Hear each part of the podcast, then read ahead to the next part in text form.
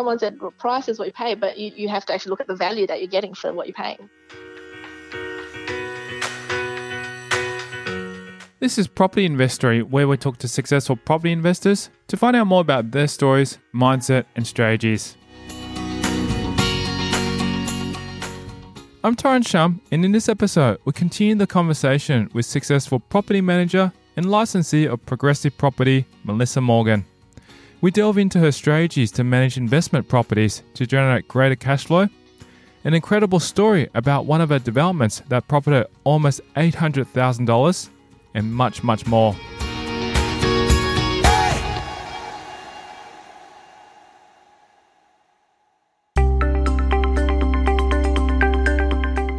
Morgan shares with us a moment where everything seemed to fall into place for her and she knew she was on the right track. Yeah, well, it actually sort of was the bounce back from what happened in that Dulwich Hill project. It was sort of, well, maybe it's time to, to do something a little bit different. Um, and starting progressive property, my property management business, is probably a, a big aha light bulb moment um, for me. And uh, I was actually a licensed agent from back when I was um, at Capital 360. I had actually done my real estate agent's license course. So I and I had an experience. I had some experience with property management then, and plus I'd been managing all of my own Sydney properties for a good decade or more. So by that point, everything made sense. The kids were a little bit older. The um, my husband's mortgage broking business, you know, also had exposure to contacts and investors. So, and I, I was very passionate about property management um, and, and really offering a different level of service. So it really made sense to, to get into property in a business sense and not so much a, a development or investing sense. Let's just put things into sort of a bit perspective and time frames. Dulwich Hill project, when was that started and, and finished? Uh, it was sort of started 2016 and sold 2018. After that, that's when you started back last year in 2018 in progressive property. Yes, yeah. It actually, the Royal Commission was one of the also the, the things that helped us start was that the mortgage broker industry was looking a bit shaky for a while. So we actually thought, well, what's something else that we could do? You know, because we so we love property so much that that still was in the property arena, but help mitigate that risk. Morgan explains to us what some of her main priorities were when she was thinking of starting up her own business. I think that one of the, the earlier decisions was sort of how am I going to run this business and what, you know, software was a major consideration. Um, the systems and the sort of the trust accounting and the compliance processes to have in place. And because I had spent the years at Macquarie in a very regimented, um, process oriented sort of role, it actually was helpful um, for me to sort of see things in a strategic way and build a business that had good foundations. We find out more about what her strategies were when she started her business and what she learnt from her previous experiences. I'd seen Capital 360 grow too fast. So I, I straight away wanted to grow organically. And I wanted to be able to take the time to do it right and be able to service each client, you know, properly and not rush things or have pressure um, you know, so I think buying a rent roll was going to definitely do that to me. All of a sudden, having you know X number of new clients and new properties that I didn't know from the very beginning. So I, basically grew my client base from people that I'd known over the years, um, friends, friends of friends, and referrals. Um, and yeah, that that's sort of where my business is growing. So it's still a very boutique agency, but it I like it because it's a way of doing things organically and slowly and making sure that they're done properly.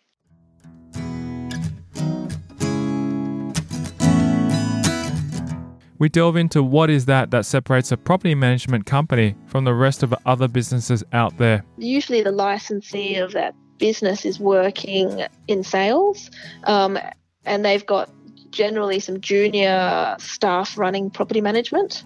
Um, often these these staff, you know, are inexperienced. They haven't, they don't have their own investment properties, so they don't have the right mindset. Um, they're very reactive I guess you know that they think their job is collecting rent and repairing some leaky taps, but really it's about partnering with investors um, to, to manage you know their asset to help it grow over time and to ensure that that asset produces a, a good cash flow. So, right from the beginning, I think uh, my um, agency offers a very different product. It's really, you know, looking at um, an asset from a higher level and a holistic point of view. So, I do things like I, am very strategy focused on trying to minimize vacancies, maximize cash flow, look at where value can be added through maybe a simple reno. Um, look at values of how their property changing every year. So we do like we run a bit of a comparative market analysis every year, see if they've got new equity, um, and they maybe that fits in with their goals on wanting to grow a portfolio over time. So it's more like a portfolio manager, I suppose, as opposed to a property manager. Does she have a hands-on approach when it comes to her clients' properties? Or is there another way that she assists them? I have where I can, but it does mean that it takes me away from the core business. So I, I did have an owner that bought a, a lovely little Art Deco house in Marrickville, but it was very rundown. So I, I assisted them sort of with a project management um, type of project in getting sort of you know the house ready for rental. But I did find that it, it took a lot out of me and a lot of time away from the property management. So now I've, I've sort of also got a bit of a team. Like I've got a property manager that doesn't work for me, but I can recommend, um, you know, that they can help the client with that sort of thing. So it, it is, I guess, giving the client the resources to go and, and do what they need to with the property. By having so much experience in the property industry, Morgan is able to help her clients find the right match when it comes to trades. Over the years, I had so many projects and so much exposure to different trades that I've got quite a lot of people that I know that I can call on to help, you know, do those things. And also from like I, I probably missed in the middle where I did when after I built the house in Annandale, I did own a um, builder for the house. So I actually built an extension from the ground up twice. Um, and so I have a really good understanding of building. Um, and then if there's an issue, I, I, straight away know a little bit about, I guess, you know, the potential cause and the potential cost it might be to rectify.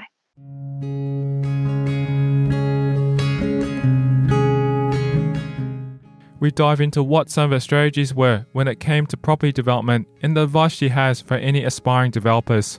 After the first decade or so, right around about the, um, you know, when I started with that Hurstville project that didn't go so well, it was a, a mental shift of, well, if the site's inter- if the house is interstate, it becomes quite hard to actually do anything with it hands on, and also because at the time we bought houses without looking at what potential they had as development sites.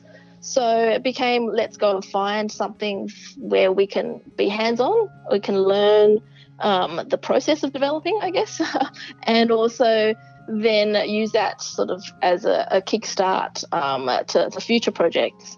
So the the Hurstville one was not a great uh, like, uh, and it, it, was probably it's a good learning lesson for people that don't jump in the deep end and buy something that's too far out of your capabilities, like I did.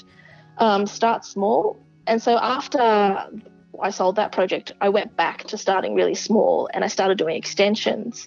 Um, and that then helped me understand sort of the DA process and the CC process, the construction certificate process after that, and also then what it took to sort of project manage a build and, and how much is involved in building a, a house. Taking on such a big project by herself, there were plenty of learning experiences for her, and she shares some of them with us. That if you're doing, I guess, an older house, that you there will be unexpected things that, that pop up. Um, you know that, that once you start, you know maybe opening up the floors, you find that some of the piers, the, the supports, the foundations are not what you thought they were. That there may be previous termite damage. So you've always got to have a bit of a buffer, I think, in place to allow for things like that. Um, I guess also that it, it, you've got to trust your trades. Um, you've got to be able to try and find people that you work well with. And then at, sometimes it doesn't come down to price. I learned that if you always go for the cheapest person, often it comes back to bite you. Um, so sometimes go for the person that gives you confidence and that has the most experience. When you say that, is that regards to time, delays? What what things uh, you know come back to you? I've had problems with pretty much everything, um, but yeah, sometimes they're too busy and because they, they've quoted too low on too many jobs. So then they say they'll come next week and they just drag it out, you know, week after and the week after that. Um, and, you know, on any project, you don't want the holding costs to build up. Um, also, you know, quality. Sometimes they say they know what they're doing, um, and then you, you know, you've always got to check that they're licensed. But still, sometimes, you know, the quality of it becomes quite poor if they're rushed. Um, and, and sometimes they just give you a headache. like they, they, they, you know, have little. They complain about everything. they're not happy about, um, you know, the job they're doing, and it's it's just not worth sort of the stress. And I've had friends who have developed their own house and stuff like that and a project that they expected probably take no more than 12 months turned into a three and a half, four year project because they, they chose a, a, builder who was a bit cheaper. Even though they saved a lot of the cost themselves, they bought purchased a lot of stuff overseas and brought it back here. But just the amount of time that it took, you know, that that delayed, you know, the build and so forth like that just wasn't worth it. And I think at the end of the day, sometimes, as you said, it, choosing the cheapest tradesperson doesn't necessarily mean that you're going to get the best, and and that, that happens again in a lot of things. You know, I can I can vouch for that even in, in just choosing a developer for a website. choosing the cheapest doesn't necessarily mean that they're going to get it done. You know, well, it's just at the end of the day they they, they could be cheaper just because of, of their lack of experience. Someone said price is what you pay, but you, you have to actually look at the value that you're getting for what you're paying. Morgan talks to us about what kind of developments she was doing, whether it be structural or townhouses or units. So I did a couple of structural ones, um, and then I came across a site that allowed me to build duplex, um, and it, it, made sense. And it was brought to me by a draftsman that I'd done some work with, so it was someone I trusted, and he he was actually looking at buying it but didn't have the funds. So I ended up buying that site. And actually, a funny story, I had to buy it twice at auction. I was the underbidder the first time, um, and then the developer didn't settle. He actually didn't have the funds to complete the settlement, so he lost his deposit. um, and three months later, I went back on the market, and I bought it for 100k less than the first time. So that was a really good project the whole way through. So I I found my builder through that project. Um, and you know he's a, he's an excellent guy that I've done multiple projects with after. Um, and yeah, he we built this complying development duplex because the site was already on two lots, so it actually allowed us to do complying development. Um, so I didn't have the pain of going through a DA, and yeah, I learnt so much about compliant development process and, and sort of how how straightforward it can be compared to a process through council.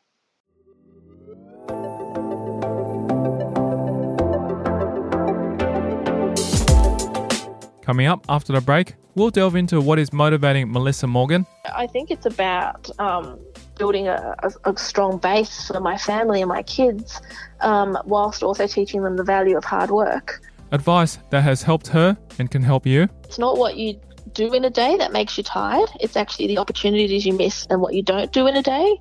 And that's next. I'm Tyrone Shum, and you're listening to Property Investory.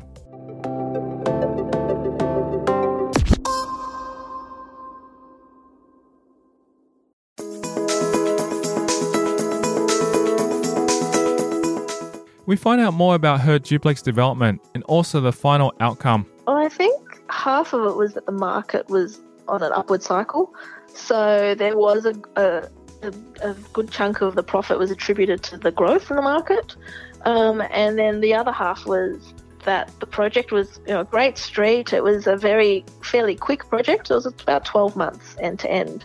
Um, there wasn't you know any delays with objections from neighbours or, or, drama along that side because there was no DA involved.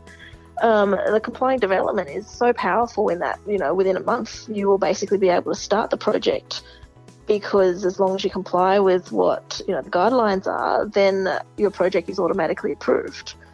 Um, and it was uh, a four bedroom duplex with a, a studio and garaging off the back. Um, and it was a, it was a good product for the market at the time, so it was I was able to sell it for a premium. What kind of profit did you make out of a project like that? Somewhere around 700, 800k. so it was a lot of money. Did Morgan decide to use those funds to reinvest into other properties? I did invest into a joint venture, so that um, has been going on for nearly two years now, um, and it is a, a, good project. It's a four townhouse development in the eastern suburbs. So it um, allowed me, I guess, to, to then try different things like, like joint ventures um, and be able to go into a bigger project that um, us as individuals wouldn't have been able to do on our own. But with our funds combined, we were able to invest in a project that had bigger margins. Um, so four townhouses uh, now nearly complete, um, and hopefully by by the end of the year we will have have them you know, two of them are pre-sold. We sold them at a time when we saw the market going down, and now we've got two left that we'll get really good prices on as well. We haven't sold all of them yet. Um, but it should be around about sort of the, the 20 30% mark, um, which will probably leave each joint venture party uh, sort of, I guess, with maybe 500k plus um, at the end of the day. So you went into joint venture partnership with another person. Were you guys 50 50 in that deal? And in terms of the work wise, was it 50 50 as well? We walked into it, I guess, having um, a good amount of, I guess, trust for the, the joint venture partner. And they were very similar. They were another couple that um, had also experience with small developments like us. And it, it was very much a 50 50. We, we decided we had similar experiences, similar cash flow, and together we were able to put in the funds and the experience and the time to make the project work. When you're working with other people, you can not only learn a lot about them, but about yourself as well. I think it came out um, as who was stronger in certain areas. Um, and my one of my strengths is finishes. Um, I, I, love sort of you know doing nice finishes like marble and, and timber floors and t- and that sort of thing. So that's sort of become more of my focus. Um, whereas they've done a lot of the sort of the accounting and admin and the financial side of things. Um, but it wasn't set in stone from the beginning. It was more as we went along whose strengths came out and who was better suited to doing each role. If you're passionate and love your work, it does not matter about how much money you have, you'll always want to do it. It's actually quite interesting because my husband and I have just been talking about this over the last few days. And yeah, look, we've we've been financially free for a while. Um, we, if we wanted to, we could basically retire, but it's not what we want to do. Like we, I mean, on paper we've got financial freedom, but in our heads we really want to achieve a lot more. Um, and we, it's good in a way. It's good to be in this situation because it's work is a choice, and we work because we're passionate about what we do. Um, and we want we want to build up great businesses that help people versus working because it's something that we have to do.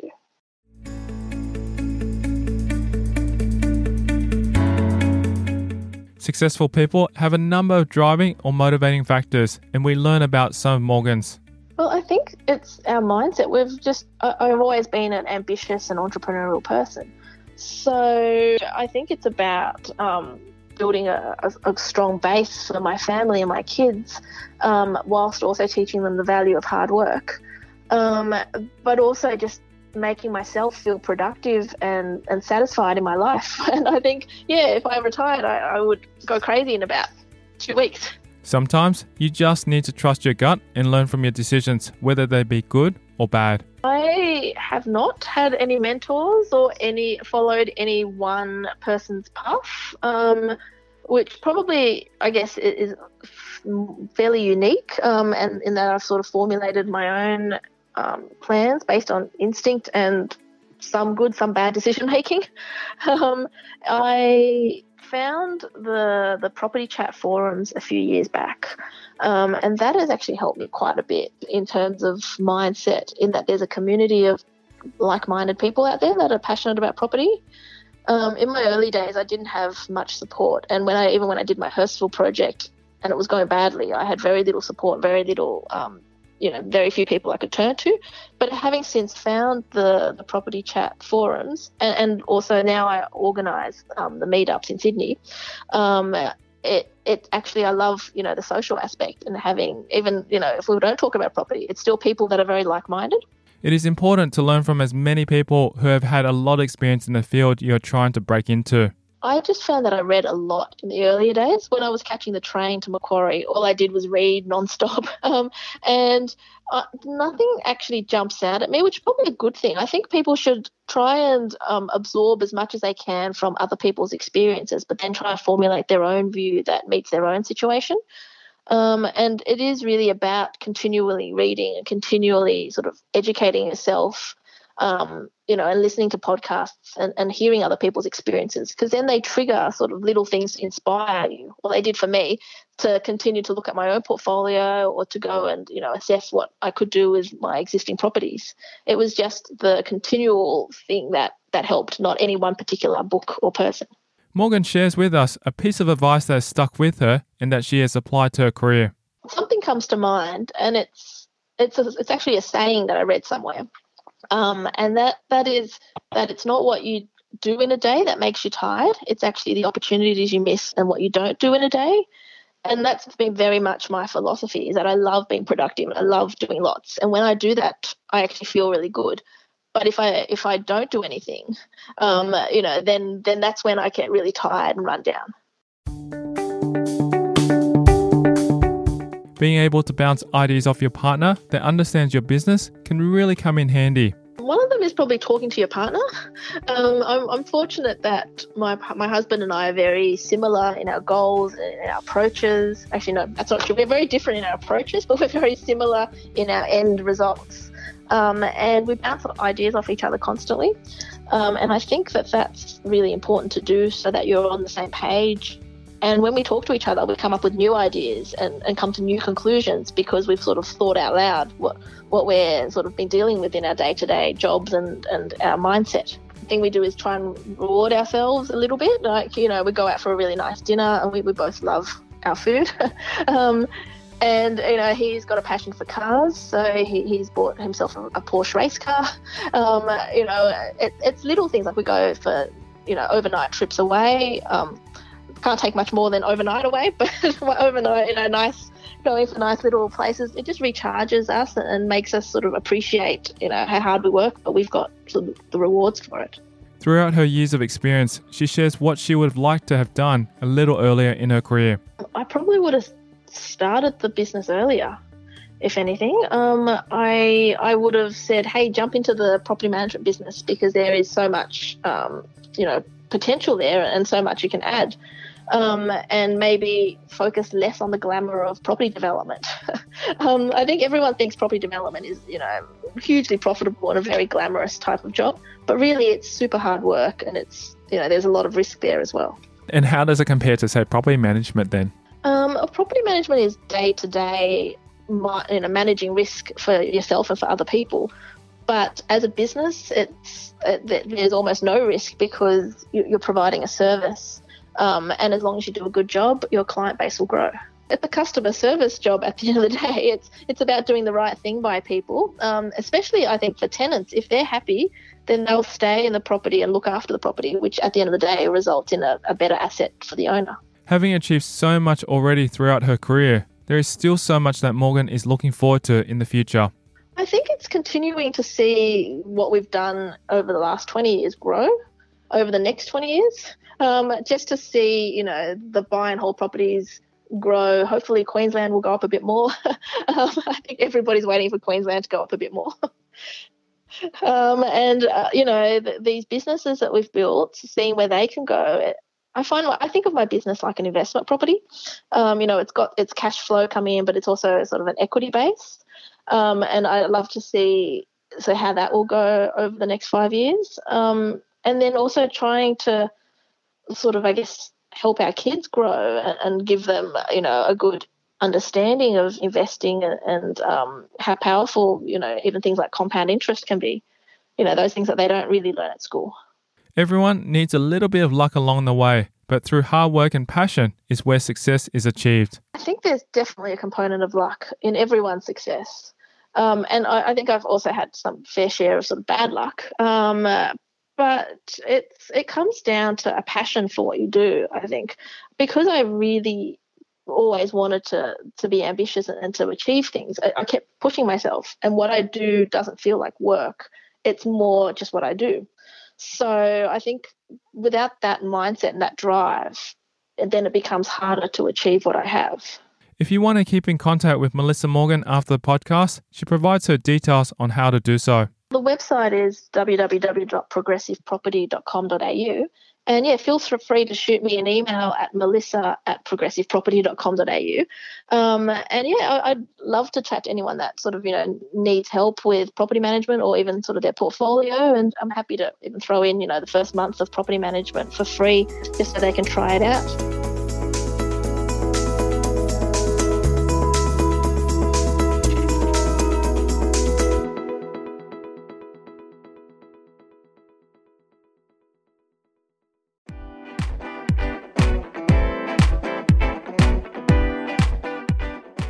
Thank you to property manager and licensee of Progressive Property, Melissa Morgan, our guest on this episode of Property Investory.